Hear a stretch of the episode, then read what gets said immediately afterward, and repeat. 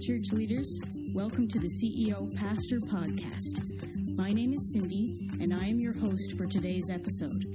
My goal is to provide the management expertise every church leader needs to produce the ministry experience every church leader wants. We'll skip the jargon and cliches and focus on ideas that will help you accomplish the church's mission in your unique ministry context. Ready? Let's go. Today is the last episode of our strategy map series, and today we're going to talk about the measures, targets, and initiatives that you're going to be coming up with in order to actually execute the strategy that you've come up with. This is where a lot of people run into difficulties. Most people can come up with a strategy, but to actually follow through on that strategy and to change it if it needs to be changed as things go along and to continually evaluate how you're making progress on your strategy, that is much more difficult to do in a lot of cases. So I'm hoping today by going through how to set your targets and your measures, this should help you execute the strategy that you've worked so hard to create. So you should already have three to five objectives for all of the perspectives of the strategy map. So that will be the beneficiary and stakeholder perspective, the stewardship perspective, the internal process perspective, and the learning and growth perspective that we talked about on our last episode. So you should have between three and five objectives in each of those sections that all connect together to support one another. And now we're going to come up with the target, the result you want to achieve for each one of those objectives. So let's say, for example, in your financial or stewardship perspective, you have a target that you would like to raise an additional $20,000 this year over last year. That's a great target because it's an objective measure. It's something that you can quantify you can say, did we hit $20,000 or not? But some of the things that you've come up with for objectives might be a little softer and more difficult to measure. For example, let's say you need to improve the communication skills of some of your volunteers or certain clusters of your volunteers or congregants, depending on what role they play. Well, sometimes it can be very difficult to measure the effectiveness of communication. So that's going to be more of a subjective measure. So, one way you could measure that is to have the people that you're training fill out a survey or a questionnaire before they begin the training, and then fill out the exact same survey or questionnaire after they've done the training. And that way you can compare the two and see they've said things in here that show that they've grown in their understanding of how to better communicate or you could also do surveys of the people who are receiving the communication and saying, Have you noticed improvement in the people who've received the training on communications? So you might not necessarily be able to say, So and so's communication has improved by 20%. Like that's something that's a little more squishy. It's harder to say yeah, improvement by 20% on something that doesn't have a number on it. So you may need to come up with some more subjective targets, some ways of measuring that don't necessarily involve numbers, but that at least point to improvement in those areas. So once you have your targets down for all of your objectives, whether it's targets that you can say, yeah, we've improved 20% or we've increased by 10 or something more like, oh, we see evidence of improvement here that we can't really measure, but we see that there's improvement and the people who have been involved in that improvement notice that as well. Then you need to create measures. So the target is where you're going and the measures will come out of the things that you need to do in order to reach those targets. So, for example, in my business, one of the things that we measure on a regular basis is how many oysters that we have in our inventory die every year. We're not doing a good job managing our inventory if we have a lot of them die over the course of the year. But sometimes you don't know that final number until you get to the end of the year. And that's a problem because if you're not coming up with ways to measure how well you're doing in the things that you need to do in order to make sure that you hit that target, then you get to the end of the year and it's too late to do anything about it then. You've already lost the oysters. You can't bring them back to life. So you need to have measures, things that you're measuring on a consistent basis leading up to that end of the year target to say, how well are we doing on the things that we need to do on a day to day or week to week or a regular basis in order to be sure that we prevent the oysters from dying if at all possible. So, in business and economics, we call that the difference between lagging indicators. Usually, it's the final result. And by that point, you know the answer, and it's too late to make changes in order to get a different result. Or you have leading indicators, which are the ways that you measure the different aspects of what you're doing that will ultimately lead to the final result, the target that you're going to. So I calculate out at the end of the year how much our mortality is on the oysters, how many of them died, the percentage, but we have leading indicators leading up to that. If the crew is bringing in racks of oysters and looking at the trays that are in those racks and half of them are dead consistently, then they know that that's a leading indicator that we're going to have a problem at the end of the year if we don't change something up. Or if they're looking at the different racks that we have in storage out in the water and they bring them in and they notice that there's a lot of mortality, a lot of dead oysters from particular areas that we're buying oysters from, then when we notice that, then that means we can stop buying oysters from that river or from that bay so that way we can reduce the amount of mortality that we're going to have at the end of the year. Or if we notice that oysters that have been out for a certain length of time are starting to die away, then we might be able to move them somewhere else and kind of give them a refresh and let them feed and recover. So those are the different measures that we can use so that we can kind of change up what we're doing to make sure that we meet our target a low mortality rate by the end of the year. So when you're coming up with your measures, it can be a few different things that will lead into the one or two targets that you're trying to come up with for every objective that you're doing. So, one easy one that we all probably know about is a lot of people they're trying to maintain their weight or to lose weight. Well, the target, let's say, is to lose 50 pounds. Well, if you wait till the end of the year, if you're going to lose 50 pounds in a year, but you wait till the end of the year to measure anything, you might get to the end of the year and discover, oops, I only lost five pounds because you haven't been measuring any of the things that you need to do in order to lose those 50 pounds in the year. So, what are the things that need to go into achieving that goal, achieving that target? You might measure the number of times that you exercise, or you might measure the amount of calories that you're consuming in your meals, or you might be taking a tape measure and measuring your waist or your chest or whatever it is that you're trying to work on. And those can be leading indicators that if they're going in the right direction, then you're more likely to hit your target at the end of the year of losing 50 pounds. So essentially, when you're doing your leading indicators, you're measuring the inputs that go into the result that you're trying to achieve, which is the output. The final result is the output of all of the things that you're doing day to day to achieve the goal that you've set out. So, an example of a little bit of a less obvious thing that you might encounter is we're in the oyster industry. We're always concerned about our impact on the environment because we make our money from the environment. We don't want to abuse the environment that we're in.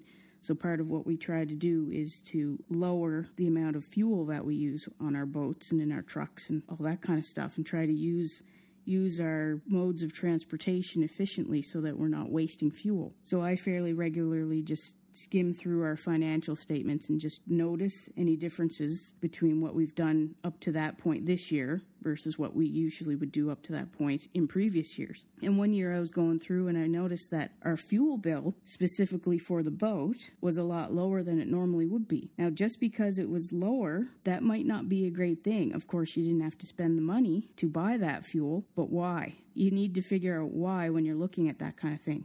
Because if the reason you're not spending as much money on fuel is because you're not going out on the water as much, because you're not selling as much, that's not necessarily a good thing. If you don't need to go out and get more oysters to put into a box, that's bad. You don't want it to go down because of that. So I went in and I asked my brother, Are we doing anything differently than we did last year to make such a big difference in our fuel for the boat? And we went through a few options. We knew that we were selling more than we were in the previous year. So I was kind of hoping that he might say, well, we're specifically working on being more efficient and making sure we're going out fewer times and bringing in more stuff all at once, which I'm sure we were doing. But after we talked about it for a while, we realized that what had happened was we had removed, there's a cage that you can put over the propeller of the boat that prevents the propeller from getting tangled up in ropes that are floating under the water that you might not see when you're driving the boat. And it also is helpful for if somehow, like, you back the boat up into something like if there's a log floating in the water you didn't notice, or something under the water that you didn't see, or if you come in to park the boat at the wharf too fast, if you have that cage there, it'll prevent the propeller from hitting that hard object and becoming damaged. And we had that cage round for a while, but that particular year, which I wasn't aware of, they had removed the cage. So we determined after thinking about it and talking it through for a bit that by removing the cage, we had saved significantly on the fuel that we were using for the boat. And like we had put that cage on there because it's very expensive to repair the propellers when they get damaged and they, you can't really drive very well if you have a damaged propeller. So we had put that cage on there to protect the propeller thinking that we would save money that way, but after I had noticed the difference between how much we were spending on fuel when we had the cage on the propeller versus how much we were spending on fuel when the cage was not on the propeller, we very quickly figured out that it was a lot cheaper to repair a propeller, as long as you don't do it too often, than it is to pay for the extra fuel. And it's also less damaging to the environment if you're not burning extra fuel because you have something on your boat that's making it more inefficient. So these are the things to think through when you see something like you don't necessarily want to get excited about something because something went down. You need to figure out why because I could be in the office getting all excited we're saving money on fuel only to realize, which hopefully I would figure out myself since I also do this accounting for the sales, that we're saving so much money because we're not selling anything and therefore there's no need to go out in the boat and get oysters. And that's another thing too. If you see a measure that you're looking at that's going in a direction you don't want it to go, you need to figure out why. Sometimes things just can't be helped. So let's say, for example, all of a sudden the profits for our company are going down. And when you look into it, you realize, oh man, we're spending way more money on buying oysters than we normally would. But then when you look into it further and you find out that there's not as many oysters available or there was a lot of die off on a lot of the different farms, that means you have to spend more money because there's a lower supply. You have to spend more money in order to be able to access those oysters. So, those are the types of things that can't be helped. You need oysters to sell. Sometimes you have to pay more money because the oysters are just not there otherwise. So, those are a few things to kind of think through. Just don't assume that because a measure is going in the wrong direction that it's necessarily a bad thing overall. It could be something that just can't be helped right now. And the other thing to be very careful of when you're setting up these measures is that you don't accidentally give people incentives to do things in a way that are not helpful. So, for example, if you want to go back to the, the weight loss discussion that we had before, you might say, Oh, I want to work out for an hour every day. But maybe it would actually be more efficient to work out for 20 minutes every day because if you're just kind of putting in time doing the hour, but you're not really working that hard, you're doing some stuff but not, you know, really going at it, you could check off the box, yep, I spent an hour in the gym, but maybe half the time you were talking to the person next to you, just kind of going slow on the treadmill. Whereas if you'd just taken a run in and really went at it for 20 minutes, you could actually have better results doing that. Another example would be if you had a situation where the loan that you have is based on the amount of receivables that you have coming in, the amount of receivables that are showing in your books, how much money people owe you and still have to pay you. That could look like a good measure on the surface, but what happens when a whole bunch of people pay off what they owe you all at once and your receivables, how much people owe you overall drops? Somebody would look at that and say, well, you don't need, you don't qualify for as big of a loan because your receivables are lower. But that makes people not want to collect their receivables because every time you collect money that people owe you, that means you risk reducing the amount that you have access to for the loan. Or to add further complication, if you have a seasonal business, you might have really high receivables in the time of year that you don't really need the money, the extra money that you would get from the loan. But then over time, everybody pays off what they owe you from what they've bought, and you're now in your low season where people aren't buying nearly as much as you did before, but you're also in a part of the season where you need to access those funds, then what do you do? You can't sell more and increase what people owe you for what you've sold because it's the wrong part of the season to be selling stuff, but you also need to access that loan. So that just disincentivizes people to collect those loan payments. Or if you are shady, some situations that we've heard about in the news, people will inflate their sales or inflate how much people owe or enter in sales that are in the future but date them to today in order to increase the amount of money that's owed in those receivables in order to continue to be able to access that loan that's dependent on how much you have owing to you as a company. Like you want to be very careful that when you create the measures that you're trying to use to say, okay, are we doing the things that we need to do day to day in order to achieve the target, that you don't accidentally make the measure something that will cause other issues in other ways. And that's really easy to do. Sometimes you think, I've set this measure up really well, and then you come to find out after a while that quality is suffering because you've asked people to reduce cost, or that you've asked people to increase quality, but they've done it at the expense of a whole pile of money going out the door that you weren't expecting to go out the door. So when you're doing your measures, you need to keep that in mind. And ideally, if you can, try to come up with measures that kind of balance out those risks. You want to have good quality, but you don't necessarily want to spend crazy amounts of money to have that good quality. Or you want people to cut costs, but not at the expense of the safety of the people who are in your organization working. So that's that great balancing act that you have to have when you're coming up with your measures. So try to think through very, very carefully the main things you need to do in order to hit your targets, like the things that will have the most impact. Yeah, you might have 20 ways that you can hit your targets, 20 things you can do, but there might be two or three of those that are the best ways to go about it. And by focusing on those one or two ways and measuring them and making sure they're going in the right direction as much as possible, then you can have a reasonable guarantee that you will hit your target at the end of the year or the end of the quarter or whenever you've set your deadline for. So, first you set your target, where you want to go. Then you set your measure. How are we going to see evidence early in the year so we can make changes if we have to, that we're on the right track to get to where we want to go? And then once you have your target and the measures that you're going to use to go in the correct direction, then you need to create your initiatives. So the initiatives are the programs or the systems that you need to set up in order to make sure you're monitoring the measures, the leading indicators that will show you you're in the right direction, or the training. The initiative might be training in order to get people from where they are right now to the next place, or it might even be just a project let's say, for example, that you have figured out that you need a different piece of technology in order to accomplish something that you're doing. The initiative might be we're going to switch from this particular program to this other software that will do the things that we need to do in order to accomplish our objectives as an organization. So if you're doing a project, some of your leading indicators could be have we determined which new program will fit us best? And then the next milestone could be has it been set up the way we want it to be set up once we've chosen which one?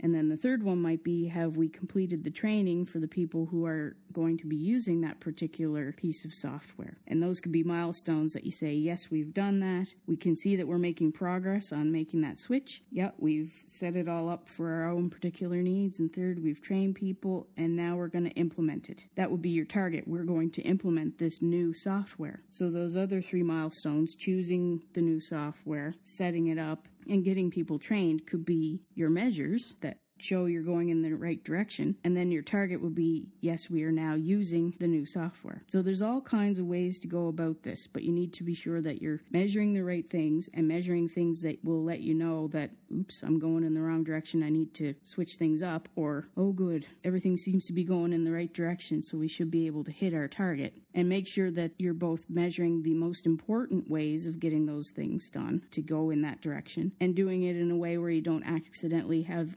unintended consequences for what you're doing, and then set up the things that you need, whether it's the programs, the initiatives, the projects, etc., in order to execute and hit those targets that you're trying to hit. So you might be thinking, all right, I've got my strategy map all set up, I've got the objectives that I'm trying to hit, I've created my targets and my measures and come up with the initiatives that I need. What do I do next? For me, I would suggest that firstly, you create a dashboard where you can see all of those measures and targets all in one place and where you can take a peek fairly regularly and say, how are we getting along? And that way you'll notice if something's starting to go sideways and not going in the correct direction before it becomes a serious problem and you're not able to course correct quickly enough to meet your targets. So we have a dashboard that we use at my company and I update it every day and all the management team can access it anytime they want. And we have the main things that we're looking for in order to make sure that we're on track. And by looking at that, people can get an overall view of where the company is going and how well we're doing. And therefore, they can make tweaks instead of getting to the end of the year and realizing, whoops, maybe we should have uh, done a few more sales because now we're not going to have enough money to buy the oysters we need to grow and sell in the future. So if you have that dashboard in front of you and you're you're looking at it regularly and updating it regularly with your measures and targets and seeing how close you're getting to where you're trying to go, then that will always keep that at the forefront of your mind. This is where I'm trying to go. This is how I'm going to get there. How am I doing on those things? And then the second thing I would suggest is yes, you have that dashboard for yourself, but you also need to roll out your strategy to the crew that you're working with to your congregants, to your volunteers, and encourage, like, explain that and encourage them where do you fit in this strategy and what can you do to achieve these objectives. Not everybody who's working in your organization is going to be able to directly affect every part of your strategy map, but by going through the strategy map with them, they should be able to fairly easily pinpoint this is where I fit in here, this is where we're trying to go, and by doing these things, I can help us get there. So when you roll that strategy out to your crew, just walk through them step by step, everything that's gone into the strategy map, and frame it in a way that you're saying what part can you play in order to achieve these goals that we've set out for this year or this quarter or whatever it is? What can you do? Where do you fit into this strategy map? When you're in leadership it doesn't take you very long to realize that unless you're a one person show you need other people to help you to achieve the goals that you're trying to achieve for the organization that you're in. You can't do everything yourself. And trying to do everything yourself is just a recipe for either disaster or burnout. So let your crew, let your people help you. Let them come up with their own ways of supporting that strategy. Let them help you even come up with the measures that you're going to use. It's a lot easier to get people on board with eating healthier if they actually say we're going to cut back on our calories by 200 calories a meal or whatever it happens to be. If they agree to that when you're going through this, then it's a lot easier to keep them on board when things get hard because when you're trying to switch directions in an organization, it takes time, it takes effort, it's pretty painful sometimes. So you need to know that you're not just forcing people into change. People don't like being forced into change. I've found that people don't mind change as long as they understand how they're going to do it and they agree that cha- changes need to be made. But they are definitely resistant to change if they're forced into it and they don't understand why they have to change and why these particular things that they're doing will contribute to that change. Your crew may want to create dashboards of their own based on the particular role that they have to play. You may need to start sharing some information with your crew so that they know the information that they need in order to see if they're on track with where the organization's trying to go as a whole with your new strategy. I sincerely hope that you found the exercise of going through creating a strategy map helpful. But even more so, I hope that you're able to go through the work and sometimes the pain necessary to execute that strategy. There's no point in putting all this work into a strategy and creating a big strategy and then not actually achieving it. But hopefully, by thinking through your vision and your mission, your core values, what kind of culture that you've wanted, the strengths and weaknesses of your organization, the opportunities and threats that are outside the organization that you can leverage to your advantage. And then by walking through and making sure all of your objectives in these four areas are connected, that you have a very well balanced strategy, and that the measures and targets and initiatives that you create will help you execute that strategy and to be able to evaluate how well you're doing on a fairly regular basis so that you can hit the targets and achieve the objectives that you set out before you started. No one said that running an organization is easy, but I sincerely hope that the strategy map is a tool that will make that just a little bit easier by putting that structure in place and thinking through all of these things to make a cohesive whole that makes sense. So, on our next episode, I'm hoping to be able to finally nail down my father and have an interview with him about the things that he learned when he was in divinity school, training to be a pastor, that helped him run an organization, a business, and the things that he wished he had known before he started the business that unfortunately he did, wasn't trained to do when he was in div school. He's always said different times that he learned some skills by training to be a pastor that definitely helped him when he was running his business, but there were other things that he just didn't have time to learn that he wished he had known because that would have made running a business a little bit easier than it was. So hopefully I'll get a chance to nail him down for that interview and have that for you for next week. And the week after that, we will start a new series on performance management, how to make sure that you're monitoring how well things are going to take your organization in the direction that you've envisioned in this strategy map. I'm hoping that by going through a series about managing performance that that will help you especially with that learning and growth perspective of the strategy map which is the main one that leads into all the rest. By managing that i'm hoping that it will help you execute your strategy and achieve the things that you've decided that you want to achieve as an organization. So i look forward to being with you again next week thank you for joining me for today's episode of ceo pastor podcast i hope you discovered an idea that you can apply in your unique ministry context. Head over to ceopastor.com for more resources and meet up with me and other church leaders on social media for further discussion. Any questions or suggestions? Email me at podcast at ceopastor.com. And don't forget to share, rate, review, and subscribe to the podcast to help spread the word that managing ministry better makes ministry better.